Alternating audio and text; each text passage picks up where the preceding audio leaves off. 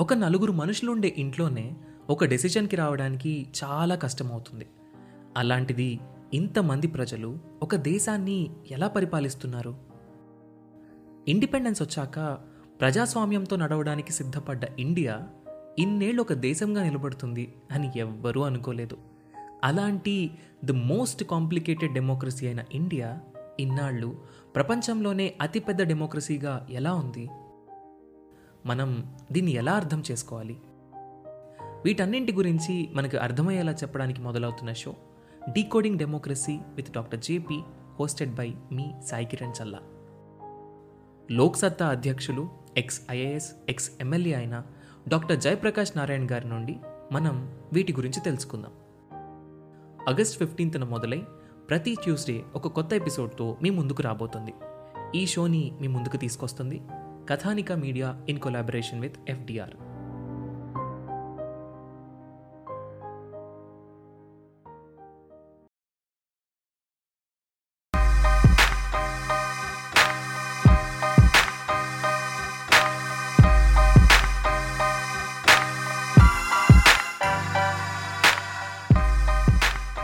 ఈరోజు మనం డిస్కస్ చేసుకోబోయే టాపిక్ పేరు the electricity amendment bill two thousand twenty corona crisis lockdown అయ్యి ఎకనామిక్ యాక్టివిటీ ఏదీ జరగని ఈ టైంలో స్టేట్కి రెవెన్యూస్ లేని ఈ టైంలో డిమాండ్ లేని ఈ టైంలో ఒక డ్రెకోనియన్ బిల్ని సెంట్రల్ గవర్నమెంట్ స్టేట్స్ అథారిటీని లాక్కునే విధంగా ఉంది అని Telangana Tamil Nadu Karnataka states at the same time BJP ruled non BJP ruled states కూడా ఆరోపిస్తున్నాయి. సో ఈరోజు మనం ఈ electricity amendment bill two thousand twenty ట్వంటీలో ఏ ప్రొవిజన్స్ ఉన్నాయి ఎందుకు అన్ని స్టేట్స్ ఈ బిల్ని వ్యతిరేకిస్తున్నాయో ఈరోజు మనం ఈ పాడ్కాస్ట్లో విందాం. నేను మీ host Dinesh DVD.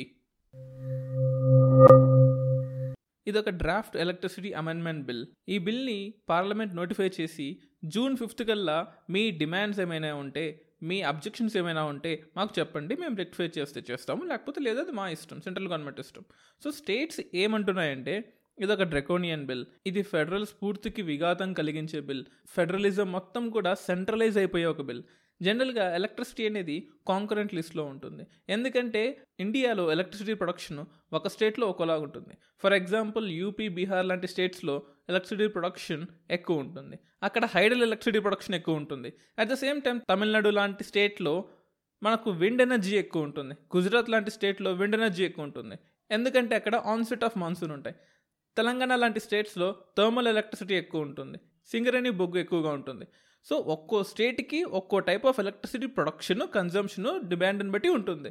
For example Maharashtra Tamil Nadu Telangana లాంటి స్టేట్స్ అనుకోండి అర్బనైజేషన్ ఎక్కువ ఉంటుంది ఇక్కడ డిమాండ్ ఎక్కువ ఉంటుంది ఇండస్ట్రియల్ నీడ్స్ ఎక్కువ ఉంటాయి.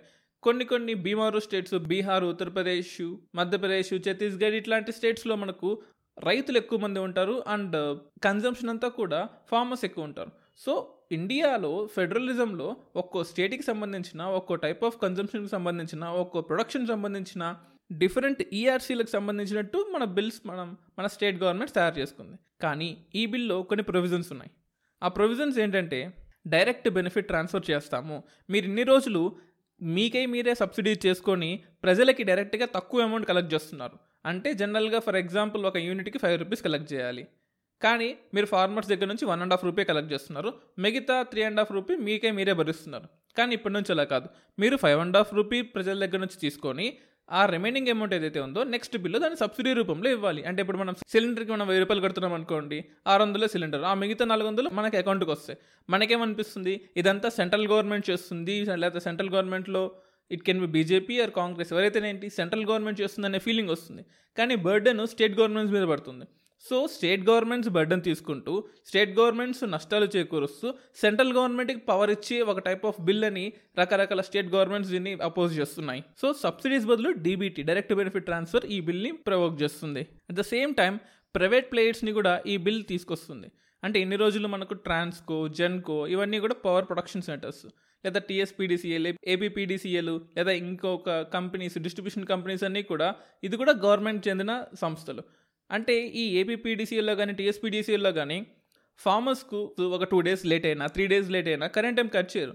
కానీ ప్రైవేట్ ఎంటిటీస్ ఇలా ఉంటారా? ఒక్కరోజు బిల్ పే చేయకపోతే మన కనెక్షన్ వెంటనే కట్ అయిపోతుంది కదా. It can be mobile connection కానీ ఏ కనెక్షన్ అయినా కానీ ఒక్కరోజు డిలే అయినా కానీ కనెక్షన్ వెంటనే కట్ చేసేస్తారు. సో ఫార్మర్స్కి ఇన్ని రోజులు ఇచ్చిన బెనిఫిట్స్ ఇన్ని రోజులు ఇచ్చిన సబ్సిడీస్ ఇక మీద ఉండకపోవచ్చు. ఎందుకంటే మంది సోషలిస్ట్ కంట్రీ గవర్నమెంట్ సోషలిజంగా ఆలోచిస్తుంది. అట్ ద సేమ్ టైం క్యాపిటలిజంని ఓపెన్ చేసాం ప్రైవేట్ ప్లేయర్స్ క్యాపిటలిస్ట్గా ఆలోచిస్తారు. వాళ్ళకి సోషలిజంతో ఎందుకు? వాళ్ళకి ఫార్మర్స్ యొక్క బెనిఫిట్స్ ఎందుకు? వాళ్ళకి కావాల్సింది ప్రాఫిట్స్. గవర్నమెంట్కి కావాల్సింది ఫార్మర్స్.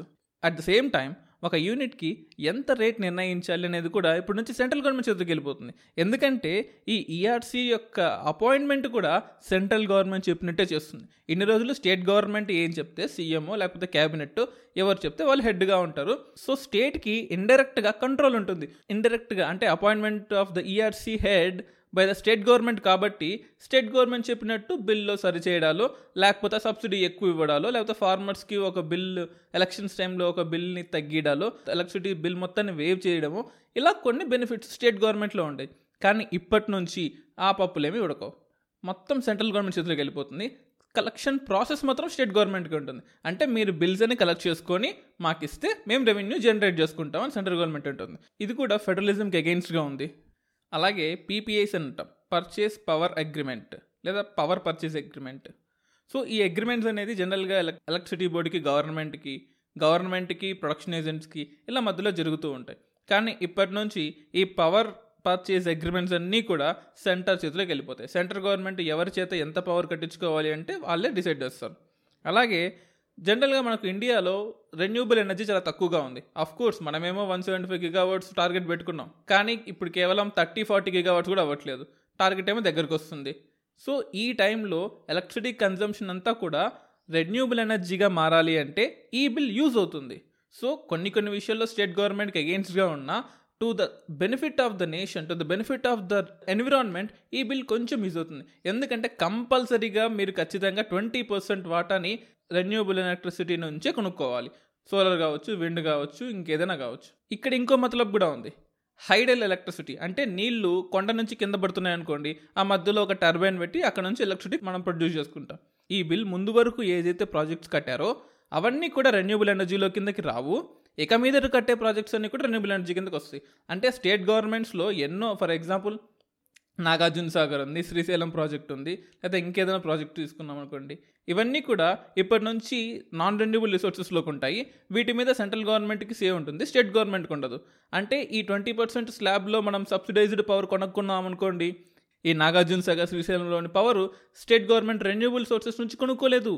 నాన్ రెన్యూబుల్ సోర్సెస్ నుంచి కొనుక్కోవాలి. అంటే ఫ్యూచర్లో ఇంకేదైనా hydel power projects solar power projects పెడితే అది రెన్యూబుల్కి వస్తుంది కానీ పాస్ట్లో జరిగిన హైడల్ పవర్ ప్రాజెక్ట్స్ రెన్యూబుల్ ఎనర్జీలో కిందకి రావు. అసలు ఇదేం లాజిక్ అండి? మీరు ఆలోచించండి. నీళ్ళ నుంచి ప్రొడ్యూస్ చేసే పవర్ హైడల్ ఓకే బాగానే ఉంది.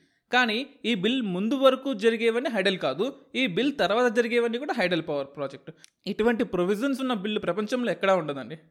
అట్ ద సేమ్ టైం ఫ్యూచర్లో థర్మల్ పవర్ ప్రాజెక్ట్స్ అన్ని థర్మల్ ప్రొడక్షన్ యూనిట్స్ అన్ని తగ్గించుకుంటూ రావాలి. తెలంగాణ లాంటి స్టేట్ అనుకోండి కంప్లీట్లీ సింగరేణి రిజర్వ్స్ మీద మనకు థర్మల్ ఎలక్ట్రిసిటీ ప్రొడక్షన్ జరుగుతుంటుంది. ఇక మీదట థర్మల్ సైజ్ థర్మల్ యొక్క సైజ్ తగ్గించుకుంటూ రెన్యూబుల్ యొక్క ఎనర్జీ సైజ్ని పెంచుకుంటూ పోవాలి. ఫర్ ఎగ్జాంపుల్ మనం తమిళనాడు కేసు తీసుకుందాం. తమిళనాడుకి ఆన్సెట్ ఆఫ్ మాన్సూన్ అంటాం లేదా బర్స్ట్ ఆఫ్ మాన్సూన్ అంటాం. అంటే వాళ్ళకి ఎలక్ట్రిసిటీ ఒక్కసారిగా ఎక్కువ వచ్చేస్తుంది. బెన్జన్ ఎక్కువ రావడంతో అక్కడ విండ్ వేన్స్ పెట్టి ఎలక్ట్రిసిటీ మొత్తాన్ని ప్రొడక్షన్ చేస్తారు. ఎక్స్ట్రా ఎనర్జీ ఏదైతే ఉందో దాన్ని గ్రిడ్కి అమ్మేస్తారు. నెక్స్ట్ త్రీ ఫోర్ మంత్స్ అదే గ్రిడ్ నుంచి మళ్ళీ పవర్ కొంటారు. ఎందుకంటే అంత huge amount of kilo watts of energy మనం బ్యాటరీలో స్టోర్ చేయలేం. అలాగే గుజరాత్ కూడా అలాగే నార్త్ ఈస్ట్ మాన్సూన్లో ఆంధ్రప్రదేశ్ కూడా. కానీ తెలంగాణ లాంటి స్టేట్కి విండ్ పవర్ లేదు సోలార్ పవర్ తక్కువగా ఉంది. ఇటువంటి స్టేట్స్లో అబ్నార్మల్గా లాసెస్ వచ్చే అవకాశం ఉంది. అందుకోసమే తెలంగాణ గవర్నమెంట్ దీనికి అగెయిన్స్ట్గా ఉంది. ఆంధ్ర గవర్నమెంట్ తమిళనాడు గవర్నమెంట్ పెద్దగా అగెయిన్స్ట్గా లేరు. అలాగే యూనిట్ ప్రైజ్ ఫర్ ఎగ్జాంపుల్ ఇప్పుడు ఫార్మర్స్కి one point four five rupees నుంచి వన్ పాయింట్ ఎయిట్ రూపీస్ వరకు ఒక యూనిట్కి ఛార్జ్ చేస్తున్నాం. ఇప్పటి నుంచి సెవెన్ రూపీస్ ఛార్జ్ చేయాలి. ప్రైవేట్ ప్లేట్స్ ఎందుకుంటారండి? ప్రైవేట్ ప్లేయర్స్ సబ్సిడీ కోసం ఎందుకు వెయిట్ చేస్తారు? వాళ్ళు వాళ్ళు ఇవ్వాల్సిన బిల్లు వాళ్ళు ఇచ్చేసిపోతారు. కట్టకపోతే అంటే గవర్నమెంట్ కట్టకపోయినా గవర్నమెంట్ దగ్గర రెవెన్యూ లేక కట్టకపోయినా ఇన్ని రోజులు త్రీ మంత్స్ ఫోర్ మంత్స్ ఈ డిస్ట్రిబ్యూషన్ కంపెనీస్ లాసెస్ని బేర్ చేస్తూ ఉంటాయి. కానీ ప్రైవేట్ ప్లేట్స్ ఎందుకు బేర్ చేస్తారు? ఒక్క రూపాయి లాస్ కూడా వాళ్ళు బేర్ చేయరు. వెంటనే కనెక్షన్ కట్ చేసేస్తారు. సో దానివల్ల కామన్ మ్యాన్ నష్టపోతున్నాడు. ఫిఫ్టీ యూనిట్స్ కన్నా మీరు తక్కువ కన్సంప్షన్ చేసుకుంటే మీకు minimum bill seventy two rupees వస్తుంది. ఎప్పటి నుంచో త్రీ ఫిఫ్టీ అవుతుంది. లేదా టూ హండ్రెడ్ యూనిట్స్ లోపల ఉంటే మీకు మినిమం బిల్ ఎయిట్ సిక్స్టీ వస్తుంది. ఇప్పటి నుంచి అది ఫోర్టీన్ హండ్రెడ్ రూపీస్ అవుతుంది. అంటే ఇన్ని రోజులు two hundred units three hundred units కన్నా ఎక్కువ వాడే ప్రజల దగ్గర గవర్నమెంట్ ఎక్కువ రెవెన్యూస్ కలెక్ట్ చేసి దాన్ని లేని వాడికి ఇస్తుంది.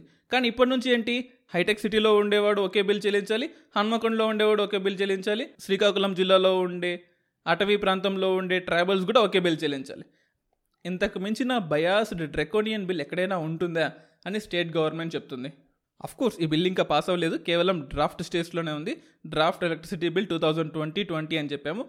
So of course state governments అన్ని దీనికి ఒప్పుకో. మేబీ సెంట్రల్ గవర్నమెంట్లో ఏ పార్టీ ఉందో స్టేట్ గవర్నమెంట్లో అదే పార్టీ ఉండే స్టేట్స్ ఒప్పుకుంటాయేమో కానీ మిగతా పార్టీ ఉండే స్టేట్స్ ఎందుకు ఒప్పుకుంటాయి?